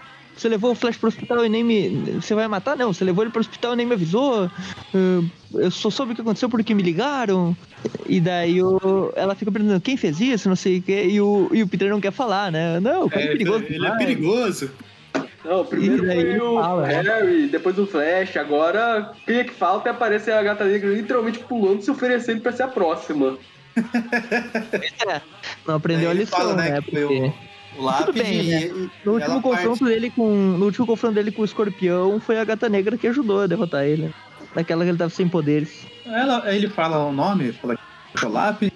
Tinha a gata negra Bom, também. embora, né? Falando que sozinha ela vai acabar com o Lápide. Aham, vai, claro. Aham, E daí a. e daí a fica ali pensando, ah, eu pensei que a gata negra só se importava com você e tal. E daí o Peter falando, não, mas meu caso com ela é coisa do passado. É, E daí o, a Mary Jane fala, é, mas parece que ela realmente ama o Flash e tal. E daí, tipo, dá a entender que ela começou a gostar do Flash mesmo, né? Porque antes ela só tava de sacanagem, ela só queria encher o saco do Peter, né? Tipo, ficando próxima do Flash e tal. É, naquele arco do Sexteto Sinistro já começou a indicar que ela tava começando a gostar de verdade do Flash. Bem, né? Ela deve ter ficado pensando, coitado, né? Eu tô aqui elogiando o cara e no fim acabou gostando dele. É tipo aquela história. eh, É bem clichê isso, né? Aqueles filmes, tipo, um, alguém que se aproxima de alguém só pra ferrar com outra pessoa e ele começa a gostar da pessoa de verdade. É bem clichêzinho, assim, bem, bem comum. Uhum. Não sei se nessa Enfim, época era, mas. como, como a bagunça já tá pouca, a campainha toca e quem chega lá é a Alice. Querendo falar com a Mary Jane, a Alice tá com uma cara um pouquinho acabada. Aí o Peter pergunta, ah, aconteceu alguma coisa? E ela, aconteceu, mas eu quero falar com a Mary Jane. E daí ela fala, né, que. Ah, depois que o Harry morreu, eu pensei que as coisas iam voltar ao normal, mas quando o Homem-Aranha apareceu, eu percebi que isso só vai continuar, que nessa cidade não dá mais pra viver, que eu vou pra Montana, que vocês não vão viver mais, que isso daqui tá um inferno. Então eu vou me desfazer desse prédio, daqui a 30 dias. Eu já vendi, né? Já vendi pra uma empresa, então vocês têm que sair em 30 dias e eu tô também saindo da cidade. E o Peter fica completamente maluco, e aí o que, que vai acontecer com eles, né? Eles ficam preocupados porque 30 dias em Nova York não parece ser um prazo muito tranquilo pra você achar outro lugar pra ficar. Não precisa de meses pra conseguir achar um apartamento em Nova York. Cara, tem gente que passa É, uma vida também, querendo um apartamento em Nova aí lá, York, né? Porque dizem que é muito, muito caro lá tudo. E não Já consegue. chega lá na Tia May, né? Ó, estamos de volta, né? E daí corta lá pro lápide se O reunindo. ali conselho dos os super criminosos. Pois é. ele E daí conseguiu ele, ali. ah, nós jogamos limpo com você, Lápide. Você quer forçar sua entrada no conselho e tal? E daí o Lápide fala, ó, eu sou um chefão do crime agora, então eu devo fazer parte aqui. Ou vocês preferem que eu fique contra vocês? Daí ele pega uns seguranças lá, a arma do cara e esmaga, né? E daí o, o outro maluco lá, já sabemos que tem músculos, mas você não tem cérebro pra ser um chefão. E ele pergunta, ah, quem é você? E ele fala, meu nome é Nick Casca. E daí ele falou, ah, então foi o seu lugar que eu, que eu, que eu destruí lá, isso não foi o suficiente? E daí ele, ah, viu só, você fica só ameaçando, mas vocês têm que fazer alguma coisa pra nós pra poder entrar aqui. Mate o Homem-Aranha e ele será aceito, né? É, é a mesma parada do Duende Verde, porque o Duende Verde ele pulou essa parte, né? Ele foi direto tentar matar o Aranha pra entrar nos super vilões. Isso lá na Amazing Spider-Man 25, por ali, 24, sei lá. 14. Aquele arco do mestre do crime, né? Na 14, a primeira aparição dele, a motivação dele pra matar o Homem-Aranha era justamente isso. É, mas tipo naquela que ele mata, que ele tipo derrota o Aranha e leva pra frente dos chefes do crime lá pra mostrar, ó, Ah, aqui, é. derrotei o Aranha e tal. Ah, isso é lá na 25, 26. É, a do arco do mestre do crime lá. Só que lá ele queria já assumir a liderança, ó, eu matei o Aranha, então eu líder. Aqui ele tem que matar o Aranha pra participar, né? Pois é, né? O padrão subiu com- através dos anos. Naquela época não tinha muito herói, né? Agora tem Pois tanto é. herói. Mata só um desse daqui que já tá bom pra entrar. E daí ele vai atrás do Aranha, né? É, ele e daí aceita o a Tasso tava proposta. pensando, ah, ele sempre perdeu pro Aranha, então ele vai perder de novo e a gente já sabe. Nisso, corta lá pro Clarim Diário. O Peter vendendo fotos do Homem-Aranha invadindo o prédio, destruindo ele, o Jameson já fica sorrindo, né? Jameson, foto? Eu vou te mostrar o que que é uma foto. O Lance Bannon apanhou o Aranha no ato. E daí ele Ele mostra lá o o- Aranha arrancando a grade da janela, né? Que foi a cena cortada do Lance Bannon tirando a foto, né? Sim. Que abriu, cortou, mas aqui ele menciona que o Lance Bannon tirou aquela foto. E daí ele fala que... E daí o Peter sai putaço lá, não quero nem... Ah, vai se ferrar também. E o Jonah fica lá falando assim, ah, tão invejoso assim, tão jovem. E daí o Rob Robertson chega pro Jameson e fala, ó, você avisou que o Katzenberg tá atrás dele. E daí o Jameson fala, como assim? Eh, Isso daqui não é uma secretária eletrônica? Foda-se se o Nick Katzenberg não avisou, né? Mas o Nick, aparentemente o Nick Katzenberg já tá sumido há histórias, né? Se eu não me engano, a última aparição dele foi uma que ele foi mandado pro hospital pelo Duende Macabro, né? Maçandeio, lá na Guerra do Subterrâneo, no início. Que ele é atacado pelo Macabro. Uma historinha que tem o Cavaleiro da Lua também. Uhum. Uh, e depois ele não apareceu mais, né? E aparentemente ele tá atrás do Peter conversar com ele, mas a gente não sabe por quê. Vamos descobrir só depois, né? E daí a, o Homem-Aranha tá na cidade, ele encontra e decide seguir ela. Enquanto isso, o Lápide tá lá no esconderijo dele, né? Com aqueles capangas que estão usando o mesmo uniforme que ele ainda, né? Só que sem decote. Exato. Ou com decote, mas eles usam uma roupa por baixo ainda, né? E daí eles estão lá se reunindo pra preparar um ataque e tudo mais. Chega a gata negra, sem cerimônia nenhuma, desce a porrada em todos os capangas e já vai direto pro lápide. E não adianta muito, porque o lápide já nocauteia ela num soco também. Sim. É, ele dá um soco e ela sai girando, sabe? Sabe aquele soco que a pessoa sai rodopiando pro lado? Sim. e E o daí. Lápide fala, só, só existe lugar pra uma pessoa com um decote gigante nesse local, né? Meu decote é muito melhor que o seu. Invejosa, né? E ele E- fala, agora mesmo eu vou arrancar as suas unhas. E E daí, daí no o, momento que ele o vai, a Homem-Aranha aranha chega. seguiu ela. O Aranha seguiu ela, ele chega e já ataca o lápide também. Aí ele E ele tenta já pegar lança a um teia nele ali. lança, um lança-granadas, o Aranha puxa ele pra trás com a teia. Nisso os capangas começam a disparar pra todo lado em todo mundo. O lápis também. O lápide, ele sabe o, qual a maneira correta de se utilizar uma arma, né? Você usa ela pra bater na cabeça da pessoa, não é pra tirar, não. Pois é. Quebra E daí ele- a arma da cabeça da aranha. Aí ele pega o Aranha pela cabeça e vai tentar desferir o- os golpes nele lá. O Aranha desvia e consegue contra-atacar. Mas o Lápide não, não larga a mão, né? Ele fica segurando a, a cara Ah, ele do, dá fogo na bexiga do lápis. né? E daí os dois quebram a parede e caem, caem pra fora ali do, do prédio. E, Aí e eles caem na água, né? Aí Água. tem, uma, aí tem uma hora que parece que é o Homem-Aranha que tá saindo da água, vitorioso. Mas esse que sai o, o, o Tombstone, o lápide vitorioso da briga. Uma cena aranha que lembra- Com a, máscara Uma do cena que lembra bastante a cara lá da. A cena lá do Andy Macabro, né? Da luta. Lá é o aranha saindo com a máscara dele aqui é, É, e o do luta é final. o lápis. E o lápide com a máscara do aranha é justamente a capa da edição final aí do arco que foi usada na Homem-Aranha 130 da Abril. Sim. A gente Aí ainda... a gente vai, vai mudar de edição agora, porque tem uma mini historinha ainda. A gente vai voltar nela depois, como a gente comentou aí no começo do programa. Mas pra não quebrar o arco aí do lápide, a gente vai seguir aqui com a história dele. Depois a gente volta nessas edições da mini historinha. Elas formam um pequeno arco também. O pequeno arco do Jameson. Aí a edição aqui é o, Homem- é o lápis segurando a máscara toda ferrada do Homem-Aranha. Eu acho que já vi essa capa antes em algum lugar com outro vilão. Se eu não me engano foi com o Venom, mas segurando o crânio do Homem-Aranha. Ah, sim, mas é um, a pose é diferente, né? Eu acho que essa capa é mais conhecida com o lápide mesmo, né? Mas deve ter outras capas desse estilo com outros heróis e tal. Tem o Macabro rasgando o uniforme, tem várias capas desse estilo.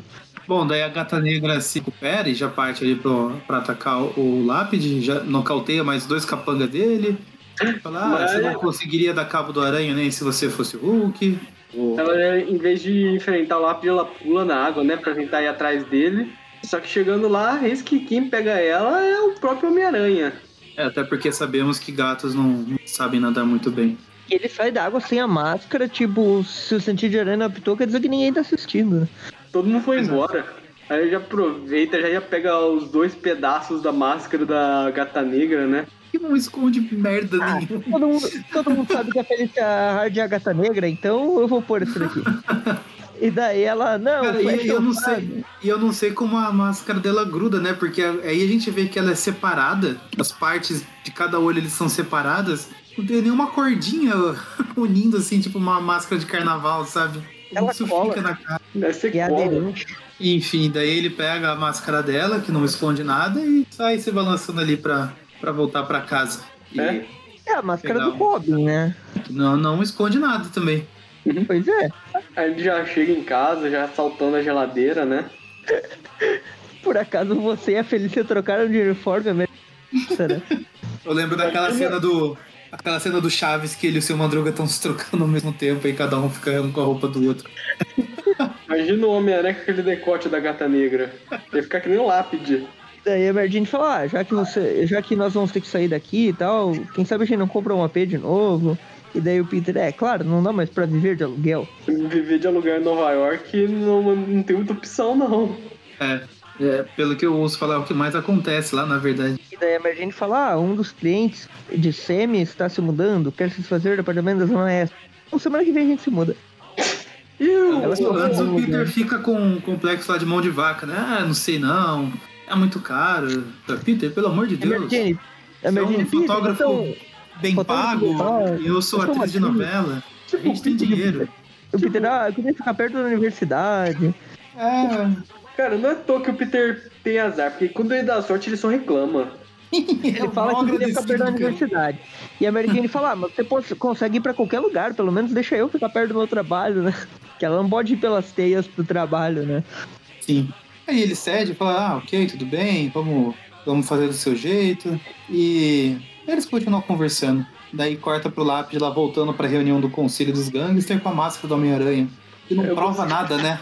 Ele pode ter invadido uma loja de fantasia e É chega lá igual o falando. uniforme do Jameson lá no jornal do Homem-Aranha 2. Sim. Aí ele chega lá falando, eu matei o Homem-Aranha, eu cumpri o que vocês pediram, agora eu, eu conquistei a minha vaga no conselho. Nisso a, a gata negra tá lá fora escutando tudo. E, e o, o Casca lá, ele. O Casca, né? Ele. Ah, pensa que pode nos enganar com essa máscara falsa? Você nunca faz parte do conselho. E daí ele fica putaço, ah, ninguém faz lápide de agora vocês vão ver. E daí ele começa a quebrar tudo lá, né? E daí ele Já- quebra a mesa com um soco. Me lembra aquela cena do, do Gil Brother, professor, do Hermes e Renato, vocês já viram? Ah, é. Já. Ele bate na mesa. Os chefes do crime aí criados a leite com pera, ovo maltino, né?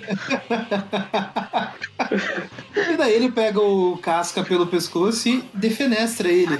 Pois é. Você, né? E daí joga o cara pela parede, pela, pela, pelo vidro e ele tá caindo lá e a gata negra. Ah, não, não consegui acertar ele. Puxa, eu bem que tentei. É, ela é tipo o Homem-Aranha. Eu tentei- Eu tentei salvar o Morris, mas peguei no frasquinho. Pois é, né? Coincidentemente o frasquinho curava os seis braços dele, né? E não deu pra pegar o morto, só o frasquinho. Nisso o Aranha tá passando por lá e, e pega daí o, o gangster E daí a gata negra, como você me seguiu? E ele, ah, segredo profissional. e prende ela, né, pra ela não se meter na luta. E ela já tá com uma mascarazinha nova, né? Fica aí conversando com seu amigo gangster enquanto eu resolvo aqui a, a treta. É, Aí enquanto... nisso ele, como o Homem-Aranha gosta de dar- emprego pros vidraceiros, né, em vez de entrar pela janela quebrada, ele quebra outra. Ele ainda mete uma pra gata negra assim, ó, me lembra de tapar a sua boca da próxima vez também. e daí ele vai lá, né? Começa a sair na porrada com os chefões do crime e com o lápide, né? Os- e os capangas do lápide que também estão na confusão. Sim. Sim. Lutam, lutam, lutam. A gata negra consegue se libertar. E Também vai pra luta também. lá. O, continua a luta lá, o, o Lápide dá um golpe que ele aprendeu lá com a cabeça de martelo nas costas do aranha. É que nem o Mega Man, né? Quando derrota um inimigo, ele ganha o poder dele. né? E, é, e realmente daí não tem muito o que ficar comentando, né? Luta, luta, luta. O aranha tenta dar um socão no Lápide e dói mais a mão dele do que a cara do Lápide. Aí o lápide defenestra o Homem-Aranha consigo próprio e eles já caem lá no chão, lá, lá no alto, do alto do prédio. O Aranha derrotou o Venom uma vez, da mesma maneira que ele faz com o Lápide, os dois caindo, ele vira o corpo do Lápide pro Lápide cair no chão e absorver, pegar todo o impacto, entendeu? Só que não adianta nada, fala- né? E depois ele fica, puxa, eu tentei salvar. Com, com o Venom, isso adiantou lá, mas é bem mais pra frente, na Abril saiu na 105 do Aranha. É assim Sim. que ele derrota o Venom, e aqui nessa, aqui nessa história o Lápide consegue aguentar e não adianta nada nessa queda. Ele já sai pra cima do Aranha, começa a dar uma surra no Aranha. O Homem-Aranha faz uma luva de boxe com a teia dele, né? Ah, é. E ele fala, isso aqui vai ser. Isso aqui vai ser sucesso quando sair o jogo do Play 1. E daí ele começa a atacar de novo o, o lápide. E dessa vez ele pelo menos essa- conseguiu fazer sair sangue, né? É. Ele E daí acerta o lápide do cai, jeito né? certo. É, ele acerta o lápide do jeito certo pra nocautear ele. Tipo, a porrada fez o, o cérebro dele bater contra a parede do crânio e isso já apagou ele. Mesmo ele sendo vulnerável, ele ainda pode ser nocauteado. É. A, a couraça é só externa, né? Não, não é interna. o que me faz lembrar daquela cena do Guardiões da Galáxia 2, quando eles estão enfrentando aquele monstro na abertura. Aí o Drax Ah, é? falando, ah, se a pele dele é impenetrável por fora, com certeza eu posso feri-lo por dentro. Aí ele pula pra dentro do monstro e mundo fica, não, Drax, isso não faz sentido nenhum. Aí ele fica atacando a pele lá do, do monstro por dentro e nada acontece. Pois é. Se o lápide fosse como esse monstro, ele não teria apagado. Pois é. Ele devia Aí chega lá os policiais, ele, ele continua desmaiado, imobilizado. O Aranha sobe no, no telhado de um prédio lá pra conversar com a gata, falando, ah, tá tudo certo agora, o Flash vai se recuperar. Tenta dar um tapão nele e ele desvia. Falando, ah, Ele fica ali, ah, mas eu salvei você e tal. E daí ela, não, você me usou. Sei que você está sofrendo pelo Flash, mas não tinha direito de me usar pra pegar o lá. Conserve seus amigos, Aranha. Senão você vai descobrir que não tem mais nenhum. E sai pra lá, sai embora. E o Aranha fica lá Ele- se lamentando. fica sozinho com o cara baixado, esse hashtag chateado. O Homem-Aranha com lamentação, ele é igual a ele com responsabilidade. Não pode ver uma lamentação que ele pega. Sim. E aí, agora vamos pra historinha, a mini historinha do Jameson. Que ela saiu na 205, 206 e 207, que a gente vai comentar o pedacinho da 207 também, pra não precisar voltar aqui depois. E a história se chama Credibilidade, né? Uma coisa que vamos descobrir que um certo alguém não tem. A história, ela, o, o roteiro ali, argumento Steven Grant e desenhos do Walter McDaniel. Arte final Sam de la Rosa, Matt Benning e Vince Adams. E essa história, ela começa com o Jameson no Clarim, né, abraçando o Lance Bannon, falando, parem as Essa- máquinas, parem as máquinas, Só uma eu pergunta. tenho uma bomba. Só uma pergunta. Essa historinha, ela foi lançada aqui no Brasil ou não? Sim, Homem-Aranha na- anual 6. Nossa. Anual 6. Cara, então por que eles não publicam? Ah, foi em outra edição. Ah, tá. É que essa aqui também tem ligação direta com essa história. Aquela paginazinha lá que eles cortaram do Lance Barno tirando fotos do Homem-Aranha. Essa historinha acontece logo após isso. Mas acho que não cabia mais naquela edição. Ah, E daí ele fala, parem as máquinas, eu tenho uma bomba, Lance Bannon, esse é um fotógrafo de verdade, vejam o que ele trouxe e tal. E ele mostra lá, né, a foto provando que ele é uma ameaça e tal. E, na verdade são só aquelas fotos dele salvando as pessoas, né? E o Lance Bannon até fala, ah, fotos dele salvando uma menina e tal. E daí todo mundo fica, ah, de novo essa história, né? Ninguém tá nem aí. Todo mundo, é, Jameson toda hora com isso, vira o disco. Aí vai todo mundo almoçar com o Jameson pagando porque ele tá feliz, né? Mas todo mundo vai ficar com aquela cara de O meio. Fábio Eu vai quero pra um sair. lado, o Joy Mercado vai pelo outro.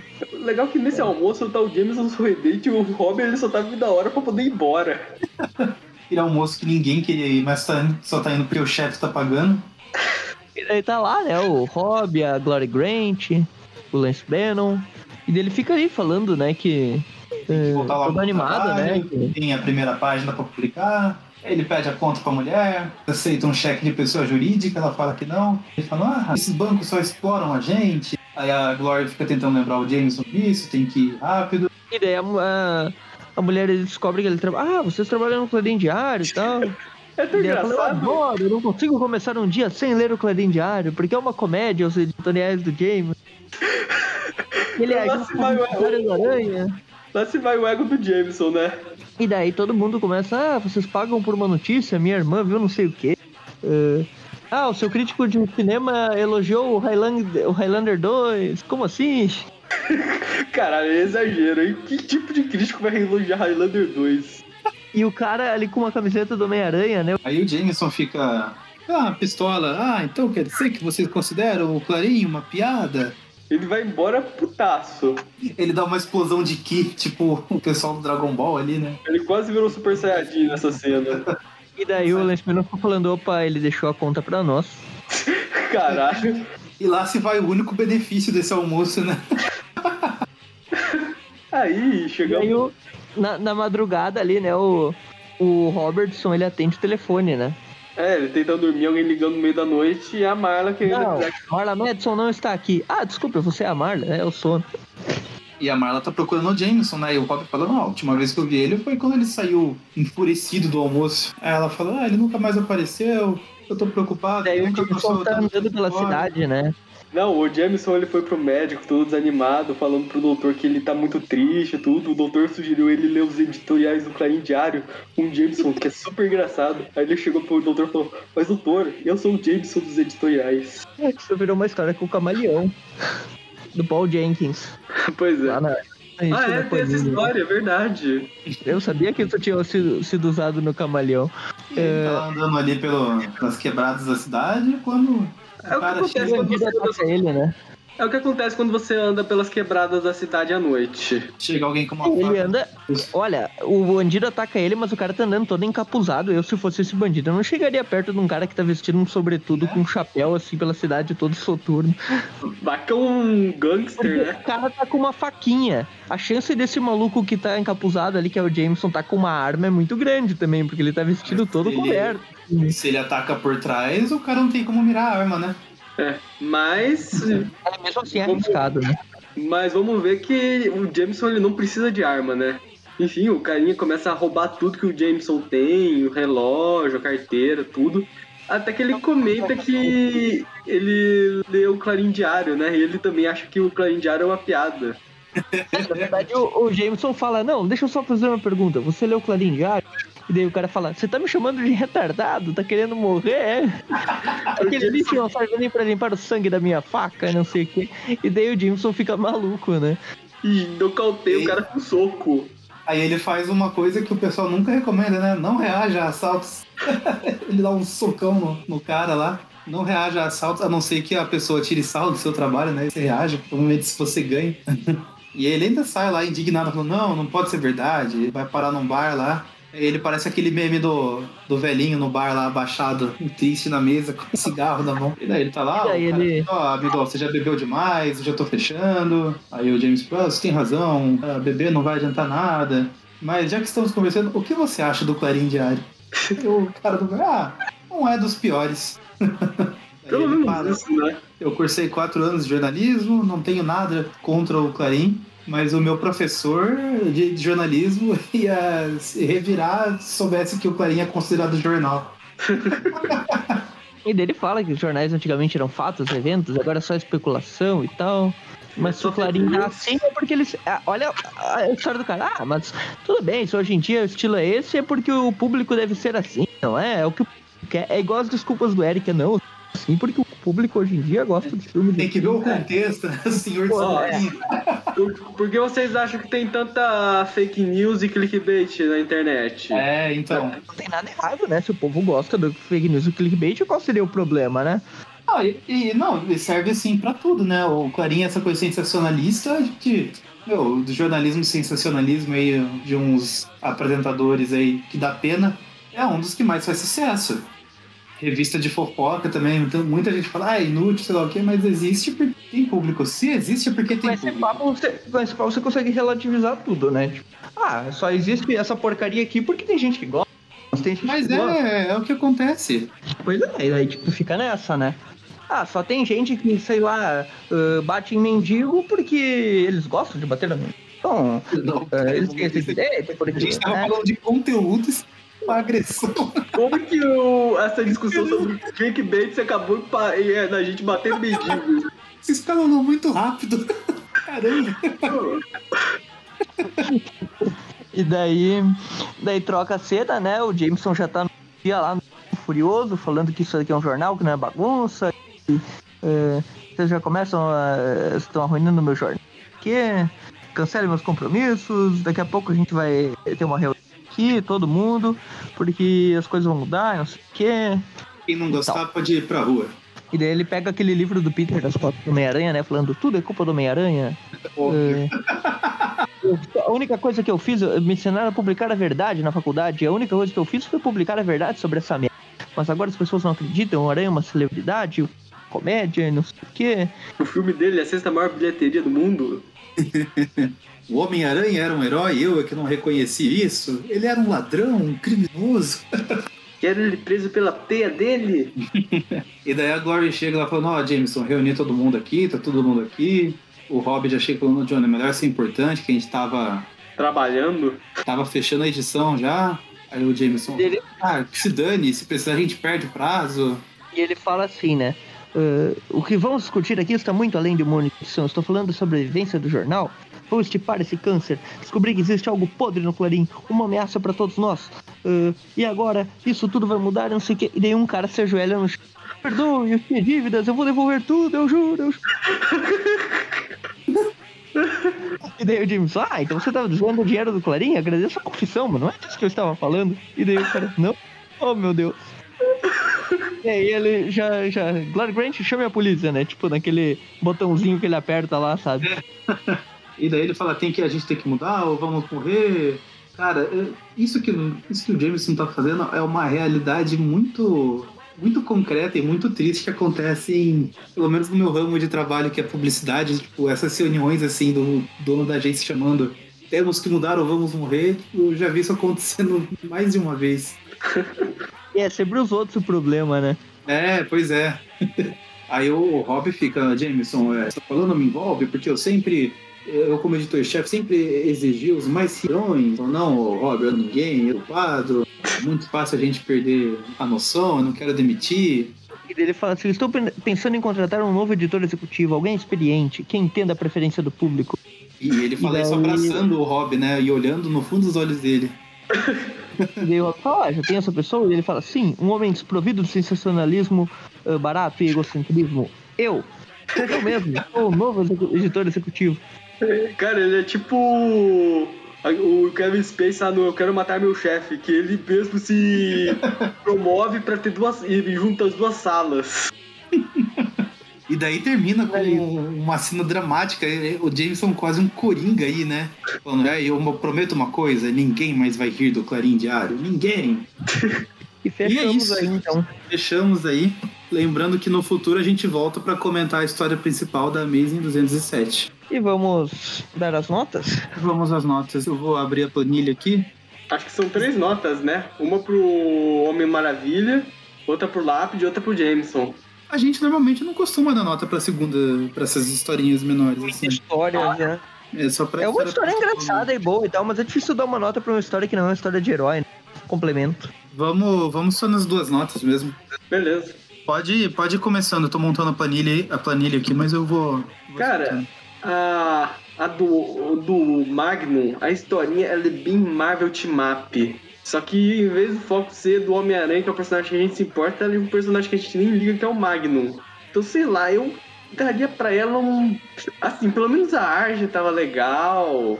Eu acho que a única coisa que me salva mesmo é a arte. De resto, acho que eu dar uma nota 3. Porque é só isso que salva na história.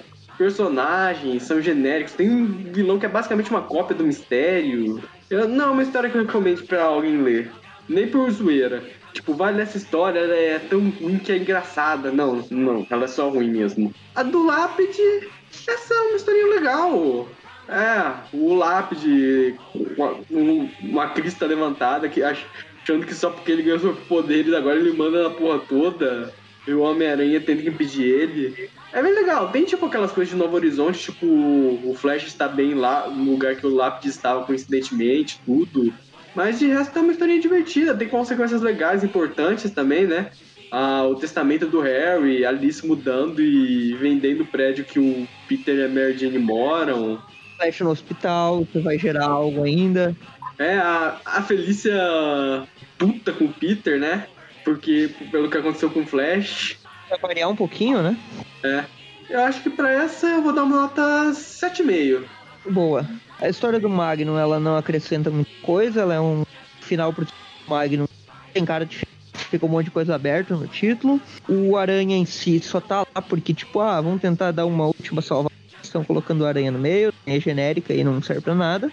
Então vou dar uma nota. Uma nota 3 pra ela, porque o vilão ainda é muito chupinhado no mistério. Tá bem adaptado. O problema é que o resto da história não ajuda em nada.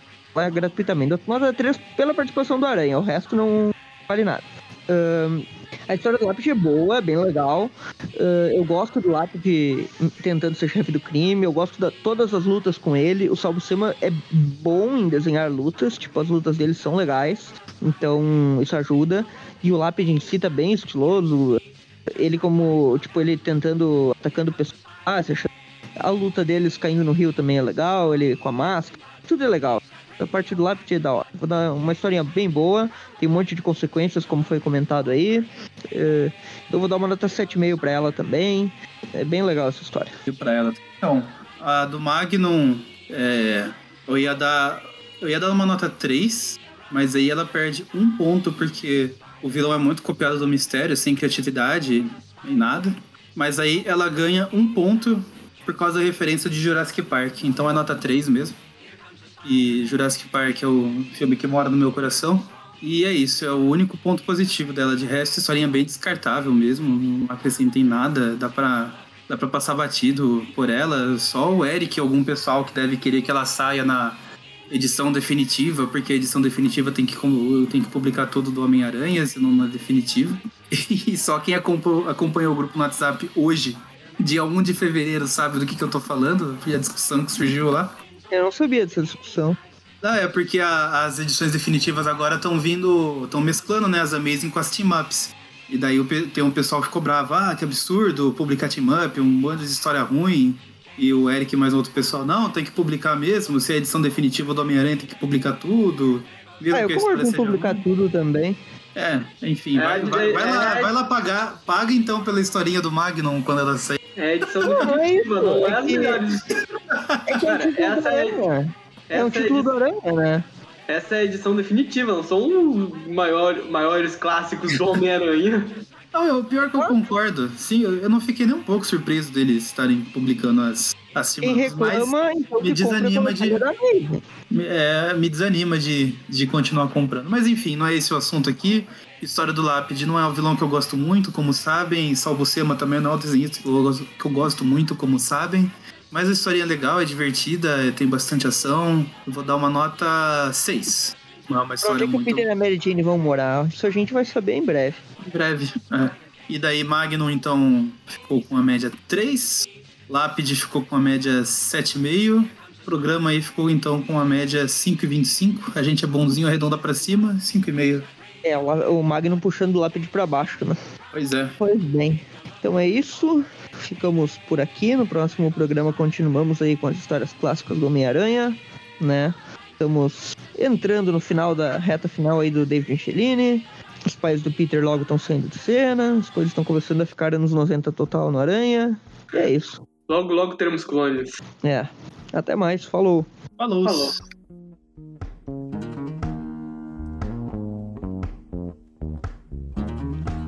Novamente ele chegou com inspiração, com muito amor, com emoção, com explosão, gol. Sacudindo a torcida aos 33 minutos do segundo tempo. Depois de fazer uma jogada celestial, um gol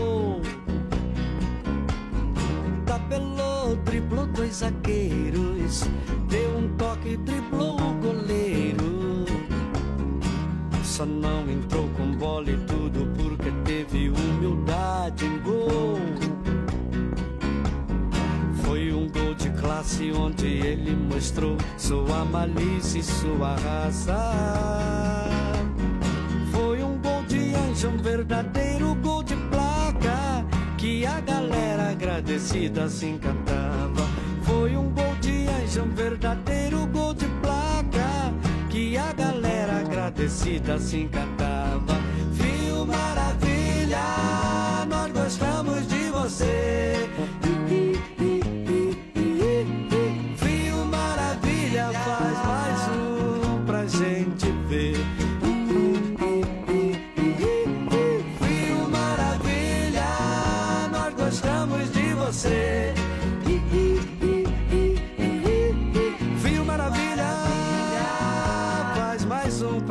Gente ver.